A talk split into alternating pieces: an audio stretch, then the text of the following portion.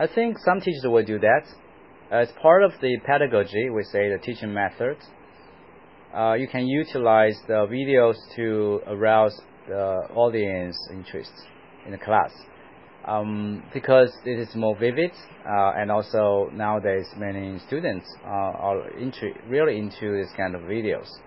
So why not use what they like to see uh, to get them interested in the subject?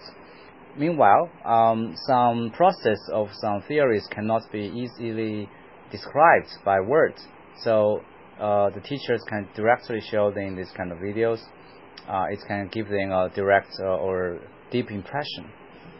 Uh, some, sometimes the, the classroom also will facilitate the teachers to do that. Now, uh, we have the computers, we have the projectors.